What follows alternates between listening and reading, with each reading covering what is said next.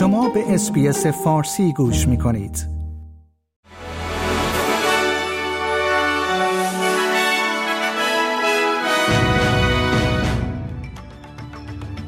درود بر شما شنوندگان محترم. منس منسوبی هستم و این پادکست خبری روز هفتم دسامبر دو هزار و بیست و سه است. حدود نیم میلیون دلار از صورت حساب‌های حقوقی بروس لورمن که مرتبط با گزارش‌های رسانه‌ای مبنی بر پخش اتهامات تجاوز جنسی بریتنی هیگنز بوده، تحت دو تسویه حساب توافقی پرداخت شده است. این جزئیات اواخر دیروز چهارشنبه فاش شد، زیرا دادگاه فدرال دستور داد تا دو سند تسویه حساب در پرونده افترای کانال ده و لیزا ویلینگسون در دسترس عموم قرار گیرد. تسویه حساب‌ها که قبل از شروع این محاکمه اتفاق افتاد نشان می‌دهد که ای بی سی موافقت کرده است در مجموع صد و پنجاه هزار دلار برای هزینه‌های حقوقی لورمن بپردازد و یک ویدیو فیسبوک از سخنرانی مشترک خانم هیگنز و گریس تام که به عنوان استرالیایی سال دو هزار و بیست و دو انتخاب شده بود را حذف کند. سه نفر در تیراندازی در محوطه اصلی دانشگاه نوادای لاس وگاس جان خود را از دست دادند. این حمله با کشته شدن مظنون به پایان رسید. مقامات هنوز هویت قربانیان و اینکه آیا فرد مسلح توسط پلیس کشته شده یا اقدام به خودکشی کرده است را منتشر نکردند.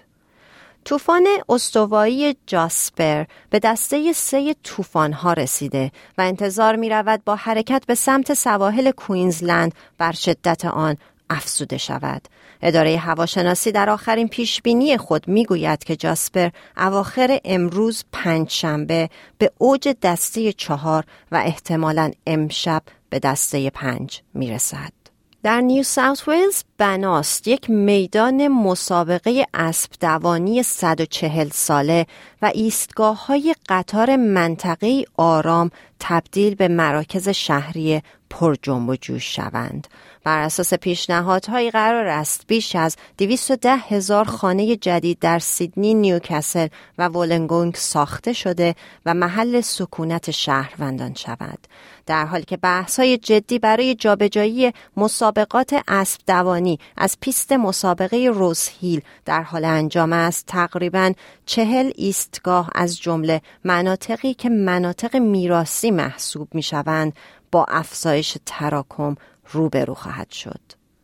در پی آزادی زندانیان غیر شهروندی که اخیراً به دلیل رأی دادگاه عالی آزاد شدند، سوزان لی معاون رهبر لیبرال از دولت آلبانیزی خواسته است تا از استرالیایی ها عذرخواهی کند.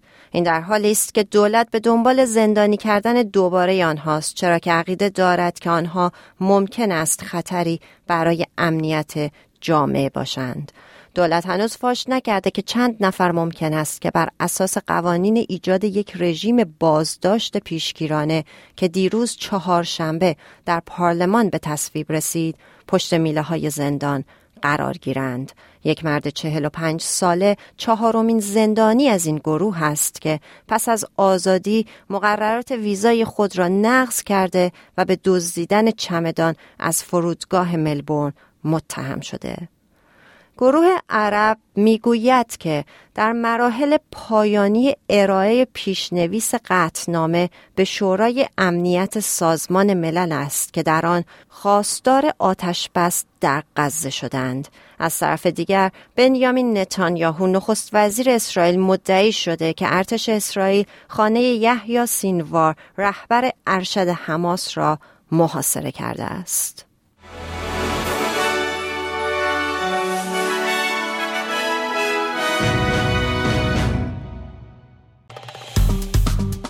لایک، شیر، کامنت.